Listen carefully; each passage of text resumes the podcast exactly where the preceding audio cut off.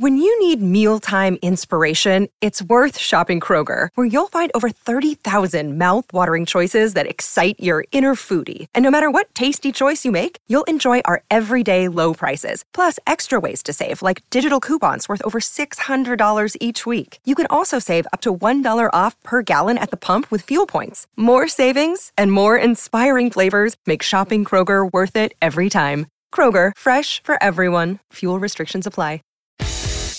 This is On the Mark. Very excited for today's episode. Tom Thibodeau, the former Bulls head coach, former Minnesota Timberwolves team president and head coach, on the show today. Looking forward to talking to Thibs and also really enjoying the NBA playoffs. What is going on in Golden State? People are panicking or at least expressing concern about Boogie Cousins being out for the playoffs. Don't worry about it, Golden State fans. You will be fine. At least if you lose, it won't be because of Boogie Cousins. Interesting things going on in Philadelphia. I think the Nets have a real shot in that series. And yeah, the Boston Celtics, they are my pick to come out of the Eastern Conference. I'm going to bring that up with Thibs at some point in the interview. And let's bring him in right now a man who needs no introduction, former Bulls head coach. Recently, of course, with the Minnesota Timberwolves. I actually want to talk about the Bulls Celtics series when he was an assistant in Boston. But we'll start with Derrick Rose. Thibs, thanks so much for taking time. You uh, you were in town. You you watched Pooh, the Derrick Rose story. I, I saw you doing work over there at, at uh, WatchStadium.com. I you had to have loved the the piece they put together. What'd you think? Yeah, I thought they they did a terrific job. I, I, I thought they captured, you know, who he is, what he went through, what he means to the city, what the city means to him, what the Bulls mean to him. Uh, you know, I, I thought it was just incredibly well done, uh, and, I, and I was glad for Derrick. I, I think a lot of people got a chance to see who he really is, and I think Mark, you've been around him, but a lot of people haven't been around him uh, you can see the type of person that he is, and you can also see, you know, how his teammates uh, feel about him. Every one of his teammates has always loved playing with him, and uh, I loved what Joakim Noah did throughout that documentary. I thought he was terrific as, as well, and I really thought that he captured what Derrick meant to that team and how strongly Joakim felt about him. So it's interesting that you bring up Joakim because I thought one piece that was super interesting that Joakim talked about was that he felt guilty because he wanted him to come back and maybe he was thinking about himself and not thinking about Derrick because perhaps it wasn't best for him to come mm-hmm. back at that point, which I think history has proved wasn't. Were you kind of the same way, like, hey man, I, I love to, you know, you you really want him to come back because you want to win? Yeah, I, and I think you know when you look back now and, and you know, no one knew, and that was a big part of the problem. You know, like it, you know, we were all hopeful that you know he would come back the second half of the year, but no one knew. And, and we see today that with an ACL, you know, some are shorter than others, some require more time. Uh, but as it proved out, uh, Derrick was being totally honest, which is, you know, right in line with his character. Uh, that he felt he wasn't ready uh, to go, and you know, in, in the end, you could be cleared medically, but the player has to have that trust in his body that he can play the way he likes to play or the way he's accustomed to playing. And I felt that that's you know maybe was was lost in that you know in that in that part of it where you know Derrick was saying he felt good, but he didn't feel like he could play the way he's capable of playing. And I think Derrick being the type Derrick's a pleaser. You know, he didn't want to let anyone down. He didn't want to let you know, the Bulls down. He didn't want to let himself down, his family down, and the pressure of playing in his hometown. Uh, you know, in, in what the Bulls meant to him and what what he did for that team.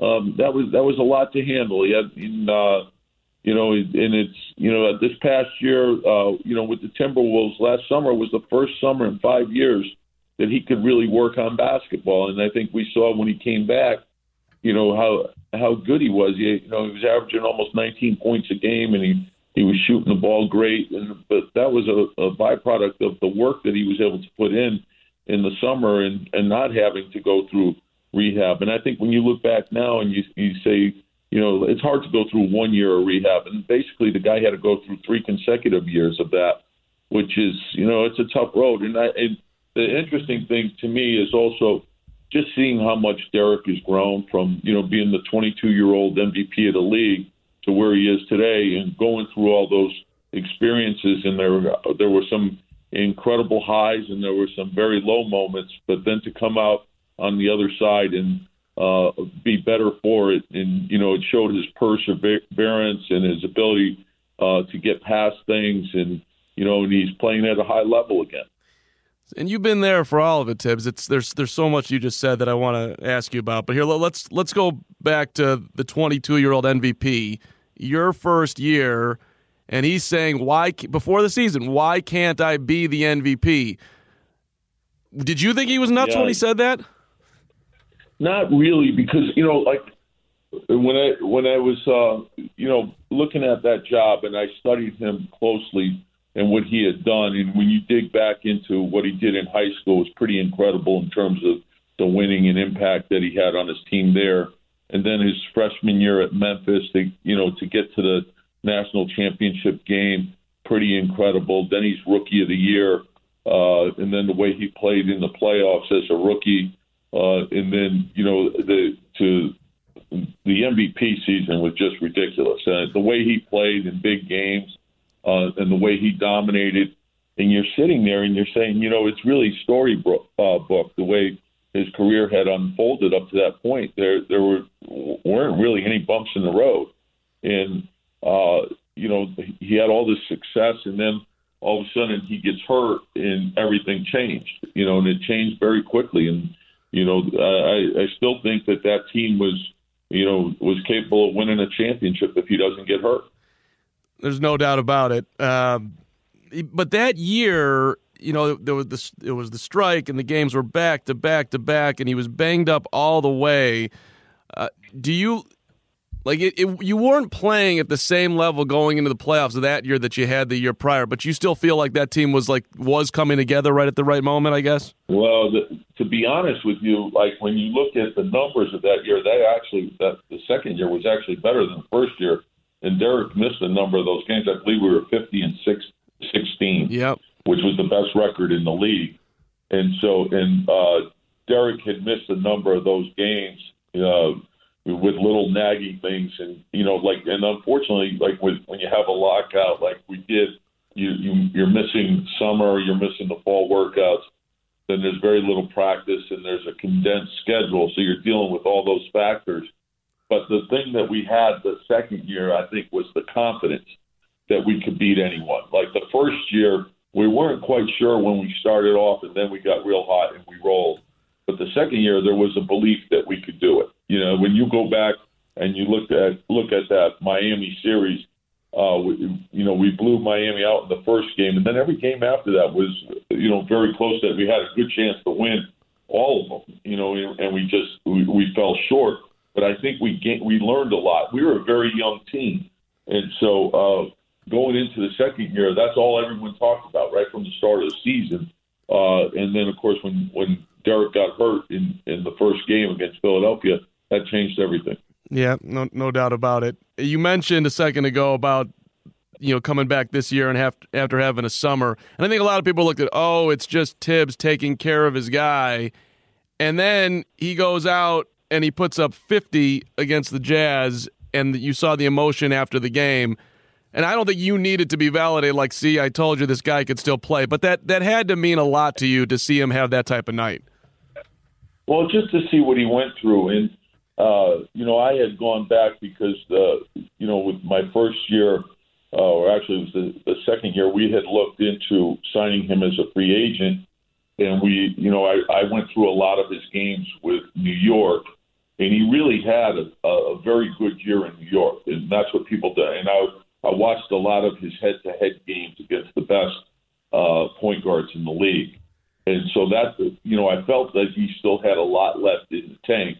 And then I thought the you know it didn't work out for him uh, the next year when he went to Cleveland, and um, you know and, and I thought when we got him, that people forget this, uh, you know, Jimmy got hurt uh, the second half of the season last year, mm-hmm. and you know we were a three seed when he got hurt, but we had a long way to go uh, to uh, to get into the playoffs. And when we picked up Derrick, I think we were six and three with Derrick down down the stretch, and he gave us a big shot in the arm to to get into the playoffs. And I think we finished a game out of fourth, and then he was terrific in the playoffs. So that gave me confidence that I, I, I really felt with a good summer that he would have a terrific season, and he did.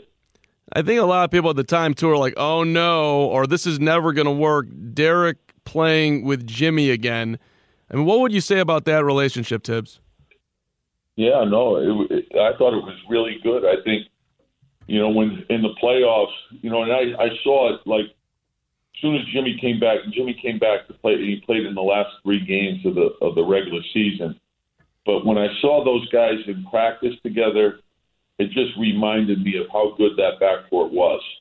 You know, in in the capabilities that he had that they had together, and that's why I felt so strongly going into the season. I felt that you know, with Jimmy and a healthy Derrick, I thought the sky would be the limit for this team. And so, uh, you know, it didn't work out. And but Derrick again had a terrific season, and I think, you know, Jimmy is in a far different place than he was when he was back in Chicago, and and so is Derrick. But I think they both have uh, great respect for each other, and they both have great love for the game. How would you describe what, what happened with Jimmy this year? I mean, from a distance, I was just sitting there. Look, you're you're in a great place. There's a ton of talent there but for whatever reason, it just didn't, you know, his mind or whatever was going on. Like, how would you describe what was happening with Jimmy, you know, going into the season and, you know, getting traded? Yeah, you know, it was unfortunate, and I think that's a, it's the reality of, you know, today's NBA. I, I think you know we weren't the only team to to uh, go through that. You know, you're, seeing it all over the league, and it's unfortunate. And I, I felt strongly that this was the the best place for him but you know, Jimmy didn't feel that way, so unfortunately, uh, it didn't work out. And there were a lot of uh, reasons that went into that. And you know, uh, and normally I would say that you know, when a player uh, is at the end of his contract and he's earned the right to be a free agent, he has those options. But in today's NBA, you're, we're seeing players move around a, a lot more uh, frequently. Yeah. Do you do you regret not doing something in the summer?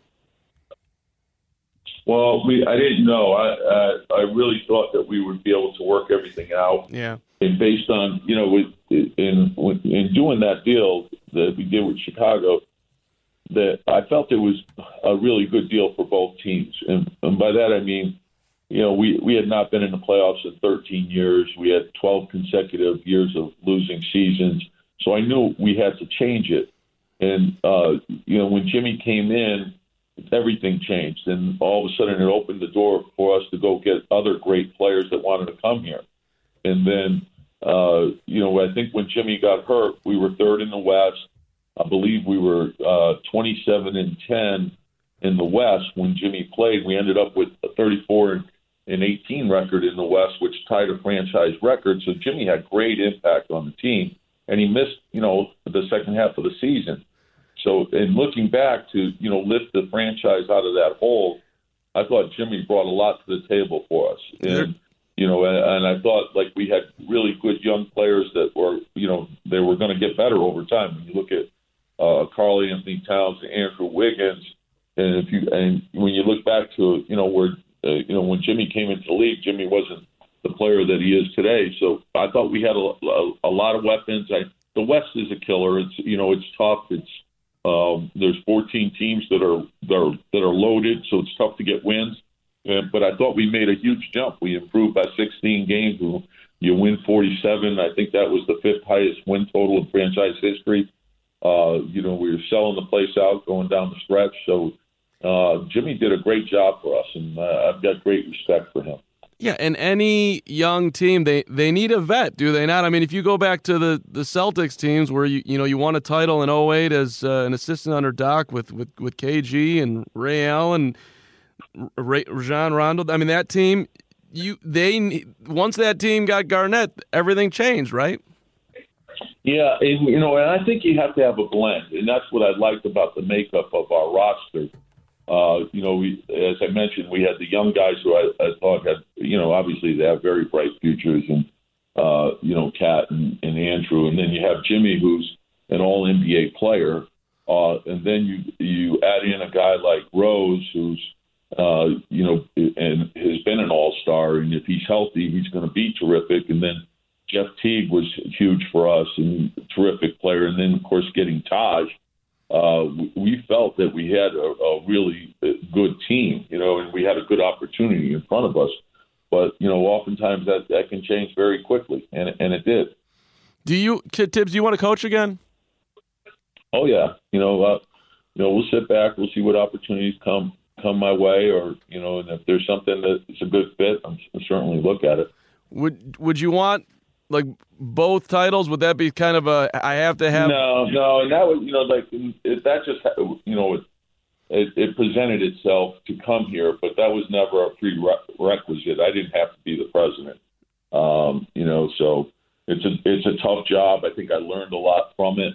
Uh, you know, it's not as easy as it looks, nor is coaching. You know, so uh, but you want to be with a group that's tied together and philosophically is on the same page and you know you're aligned and you have the same beliefs and you know what's important to you and what wins in this league. You know, I felt you know I've I've been very fortunate throughout my career. I had an opportunity to you know work in Boston with the Celtics. The, you know, and the banners, 17 banners there, and you know you, I look at Chicago. There's six banners there. New York has two banners. You know, Houston. So I've been around some winning organizations, and so I I think I have a pretty good idea of what that looks like. And um, you know, but you're, you're you're looking for you know new and different challenges. And you know, I understood when I took the job in Minnesota what it was going to be about, and I wanted that challenge. So that's why I did it. But I, I certainly don't have to be the president or nor GM. You know, coaching is what I love to do. So that's what I'm going to look to do you get banged on too. I, I think unfairly. Like Thibs is all about basketball and basketball, and he and he's in the office at six a.m. and he doesn't leave until midnight. Don't isn't a large part of the reason that you've attained the success that you have is because you were of a singular mindset like that. If you look at anyone who's had great success in life on the court, Michael, Kobe, LeBron, they live it. I mean, there's no you can't be one foot in, one foot out. It doesn't work that way if you want to reach the top. So I, always thought that to me, that's something that's great about Tom. You know that he's going to be all in for you and for the team. Yeah, well, I'm never going to apologize for working hard. It's what I believe in. I don't think anything great was ever achieved without, you know, great effort or work. Uh, but I also think you have to be uh, who you are, and that's sort of like what my personality is and what I believe in.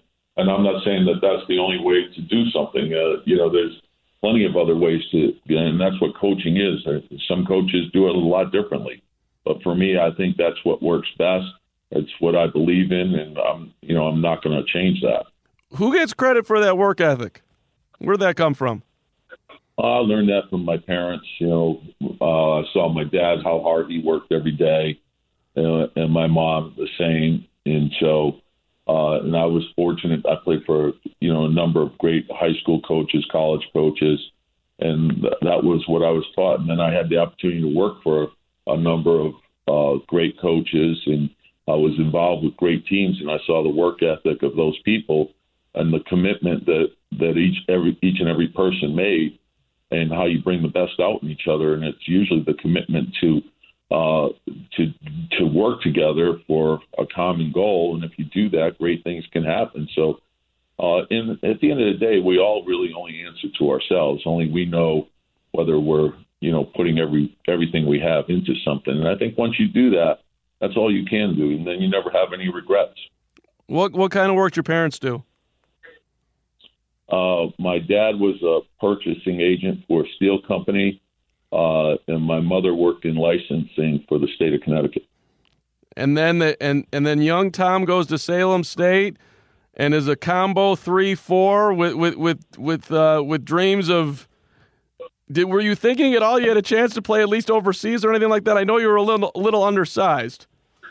No, yeah, it was more of a, a like a small forward, off guard, and we played with three guards in college. Okay. Uh, but uh, the you know I never you know when you're in Division three, you're not thinking you're playing professionally. But I had bounced around. I had gone to Central Connecticut first, then I went to junior college. Then I ended up at Salem State. But by my junior year in college, I knew I wanted to coach, and you know I love competition, so I started to study coaching. And I was very fortunate because uh, at the time I started at coaching at Salem, and then I went coached at Harvard, and uh, there were great coaches in that area at that particular time. Uh, Gary Williams was at uh, Boston College. Jim Calhoun was at Northeastern. Uh, Rick Pitino was at Providence College. So you had three Hall of Fame coaches that were in your backyard. So I got over to as many practices as I could, and I learned a, ton that way. And you know, and then I you know worked for great coaches, and so um, I never even thought of coaching the pros. I thought it would be college, and then I met Bill Musselman, and that changed everything. Where did the confidence come from that you could call these guys up and say, "Hey, can I come watch practice?" Yeah, well, like all all coaches, I think when you start off, you you know you you get advice from you know your college coach or your high school coaches, and they tell you, you know, okay, start working summer camps, go to as many clinics as you can. So when you have an opportunity to see some of those guys uh, speak as clinicians, you know, like you you develop relationships, and then you would call up. You, you might get to see them on the road recruiting, or you bump into them and you ask them if it would be possible to come and watch practice. And, and those guys were great about it. There were you know a number of uh, guys that would go, and I always found, you know, a lot of times you can go to clinics and you know it's, it's people talking about things, but when you're actually watching them coach their own team you can really pick up the points of emphasis and see how they teach something. So I always got a lot more out of that. So I couldn't get enough of that. And then, you know, when you coach in the Ivy League, they they start a week later than than everyone, and then there's a two week week break during the middle of the season during finals, where you can go to, and observe people practicing where you, where where you're not practicing. So um, I was very uh, fortunate from that standpoint. What was Tark like? amazing, amazing. You know, he. Uh, I'd say the the biggest thing is like he had great communication skills. Uh, he got his team to really believe uh, in playing as a team and playing incredibly hard. And he had a really unique ability to uh, get you to believe in yourself. That you and you know obviously the you know the record is pretty clear in terms of he believed in giving people second chances and he believed in people and he gave them great confidence. But just the way he cared about people was really special. And then uh, I thought that his ability uh, to teach a pressure system and attacking system, uh, and he was a great fundamental coach. Uh, if you went to his practices, uh, you would see how much time he had put into, you know, fundamentals and individual development. And but he, his big thing is he didn't want it uh, complicated. You you know, he said the more you, you make them think about, the slower they get. And uh, he was he was terrific. Yeah, I, I just don't think that uh, Jerry Tarkanian get, gets enough credit for what he did. I mean, people look like, oh, he had all the talent, UNLV, the running Rebels, but it just always seemed like there was a lot more going on. And for people that are not getting the, you were with him in San Antonio when he was in the NBA for a brief period. Right. Yeah. Uh, can you take me back to when Jeff Van Gundy is is grabbing onto Alonzo Mourning's legs and what you were thinking?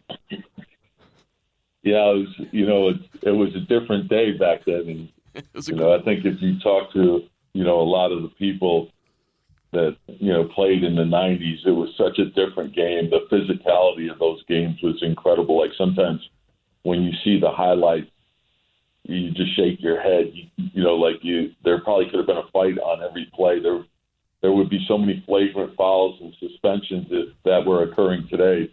But I think that was, you know, like I think as fans and you know as coaches and players, what you want to see is great competition, and and the competition was fierce. And so uh, it seemed like every year that we were rolling into, you know, we play Miami in the playoffs, we play Chicago, and we play Indiana. And but the Miami series, uh, it was, it was just there, and there were so many subplots to it. You know, where uh, Pat Riley, who's you know certainly like an all-time great in terms of all the things that he's done. He left New York to go to Miami, so you had that twist to it, and then you had the Ewing and Alonzo twist to it, and you know Larry Johnson and Alonzo. There were so many things. You had Stan and Jeff, uh, but it was. I think back to those series, and I think every year it ended up with you know uh, fights and suspensions and uh, but it was I think it was four straight years. But uh, that that play that it was on the last play of the game. Yeah. And so uh, and that was that was a big hit, obviously. Uh, you know, for us losing uh, Larry, but we ended up winning that series. Um, but it was, you know, and I think what happened was when Jeff, Jeff was, you know, trying to break it up before the punch was thrown, because you know, obviously the game was over and we had won. So you don't want to lose a player. And he got, and what people don't know, he got hit by a punch. And so he was like basically hanging on for dear life. And so, but uh, it's actually, uh, you look at it today, it's pretty funny. I mean, you got to have a certain level of, of courage slash craziness in you to, to go out there at his size. I'm gonna. I mean, I was scared to ask Alonzo back in the day. Was just starting out. Thibs. I was afraid to ask him a question after the game because they were always coming in Chicago and, and it lost with the Hornets. You walked into that locker room, Mourning, Anthony Mason. I mean, these guys were angry. yeah, well, well, you think about the like the style of play back then too. Is you had really you had uh, you know power forwards that were playing small forward. You know, we had Oakley and Larry Johnson was our three, and uh, in today's NBA, the you know the small forwards are now the power forwards. You know, it's a it's a much faster game. There's a lot more finesse. There's a lot more shooting, and that was the intent of the rule changes is to open the game up. And I think it's it worked very effectively. I think the the game itself is in a great place. It's a very entertaining game. Um, so the league has done a great job with that. So you actually like the style now more because fans go back and forth on this. You know, they they miss the old school, but then some people like that it's wide open. Yeah, I think you know, and it's always you know you always say, oh, it's better the way it was, but I think you know they keep you know adding things that make it better, and what we all want to see is just great competition. Like it, uh, if the you know if the Bulls have a great team and the Knicks have a great team and they're going against it each other. Everyone wants to watch that. That's what you know. That's what sports uh, are. You know, you you want to see great. It's two heavyweights. You want to see them go. You know, and that's what makes it entertaining. Entertaining, and I think there are there are a lot of great teams right now, like in in the league. I think that you know what Milwaukee's doing is terrific. It's an exciting story. I think you know to watch Golden State uh, year after year. You know, it, and it's similar to what the Bulls have gone through. It's hard to maintain your that high standard and to be driven the same way when every year you're you know you're playing late into the year like they are. Uh, and they seem to have managed that extremely well. You know, so their organization should get a lot of credit for that. And just watching how the teams are, you know, developing, I think that the East has gotten a lot stronger. I think you, when you look at uh, the way uh, Toronto has played, Milwaukee has played, uh, Philly is coming on. They, they made some major trades during the season, and the, the team that I think is real dangerous is Boston. I think they're they're built for the playoffs. See, I think, and that's that's interesting because I think the Celtics are going to come out of the East. But uh, I'm I'm I feel like I'm alone on the branch there, Thibs. Do you if you had to put a couple couple dollars on it, who do you think comes out of the East? Uh, that, that's a great question, but I agree with you. I, I think Boston is really strong. I, I don't like the injury to Smart because I think he brings so much toughness to that team. But in some ways, they they almost this year was harder for them than last year because they had almost uh, too much talent. You know, with with uh, getting Gordon Hayward back and, and Kyrie being back, and now you're you're dividing up the playing time even even more. So sometimes guys aren't in the same rhythm. I thought last year Rozier really played well, and I, I thought we saw the emergence of Tatum and Brown. Uh, but I like the, the depth, and I think the way they play, their defense is terrific. Uh, Baynes is a big part of that. Horford is a big part of that.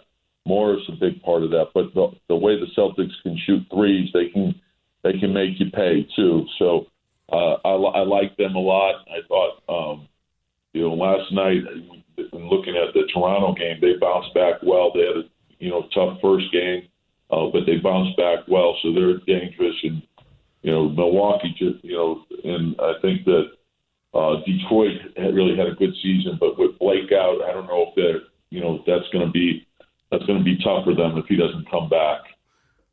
Yeah, no, no doubt. Are you enjoying watching it, or does it kind of just sort of eat at you? No, I love it. I mean, this this time of the year is the best time of the year. You know, just watching all the games and you know how hard everyone's going at each other.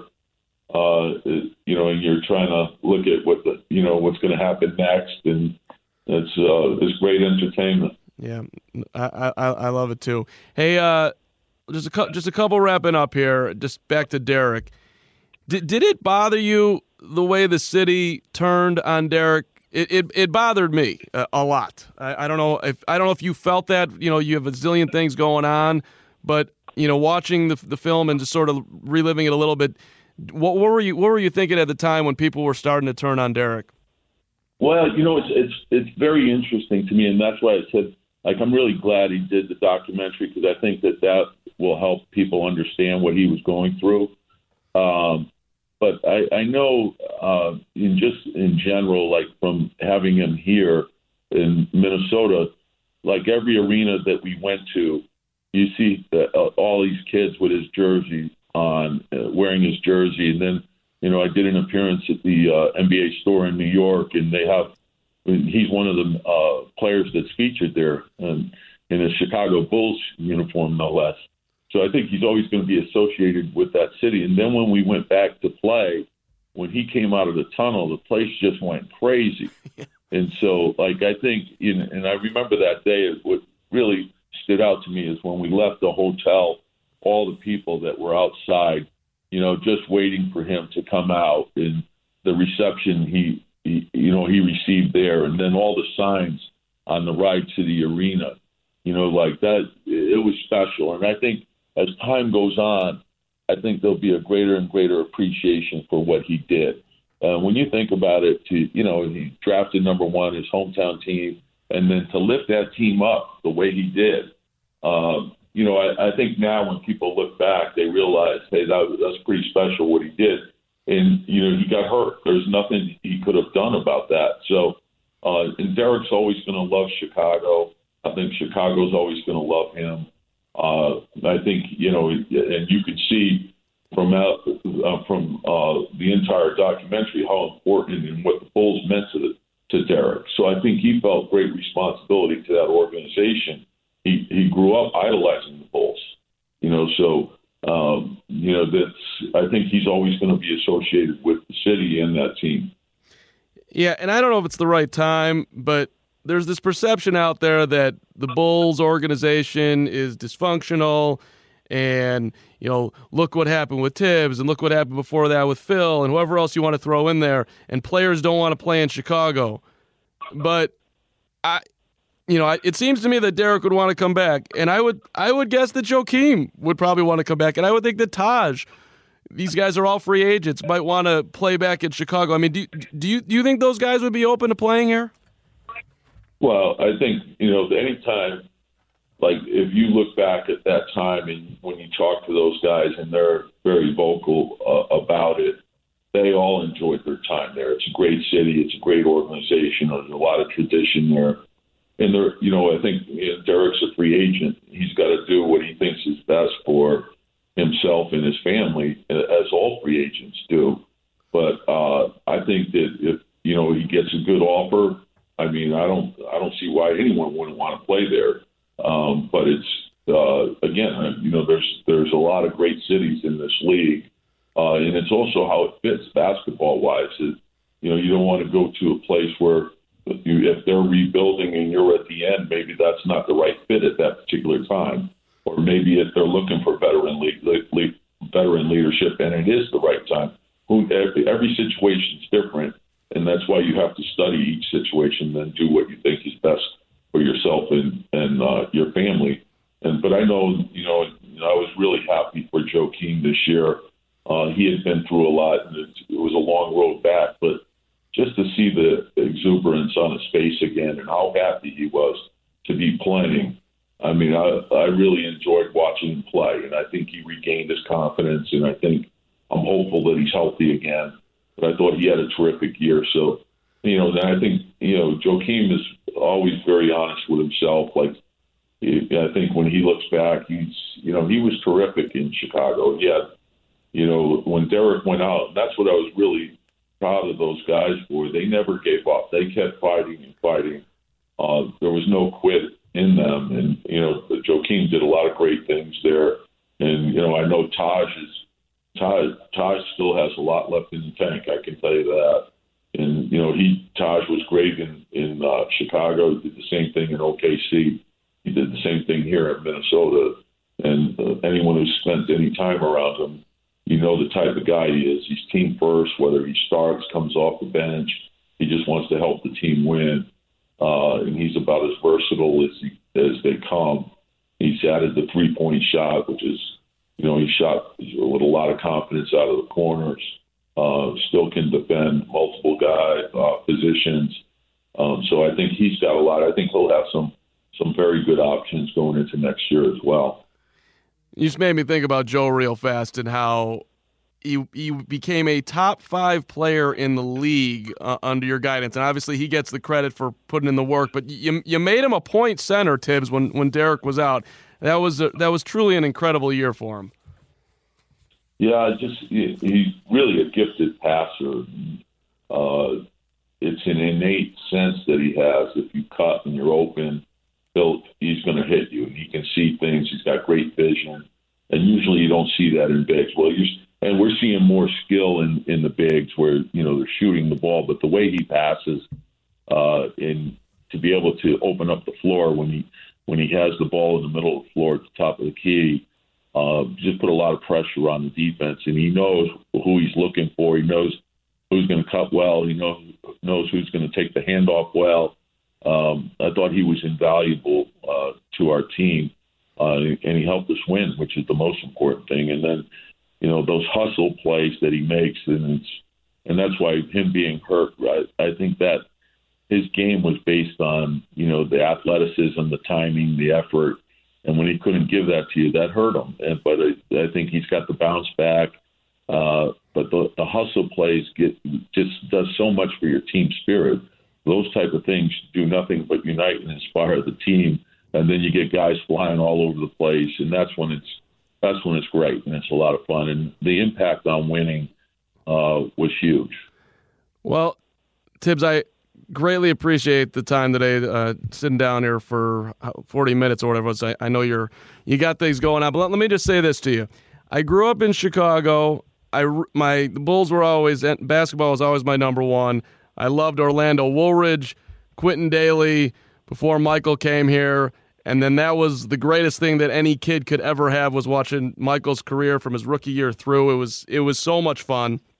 And then the Bulls went away until the Derrick Rose draft, and then you you coming in here and that squad, and it brought basketball back to where it should be in Chicago. So for Bulls fans, I just want to thank you for for everything you put in your five years here. It was so much fun watching that team.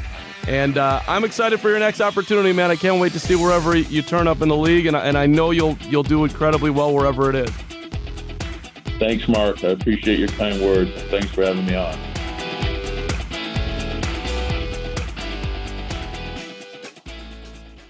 Presented by T-Mobile, the official wireless partner of Audacy Sports. With an awesome network and great savings, there's never been a better time to join T-Mobile. Visit your neighborhood store to make the switch today.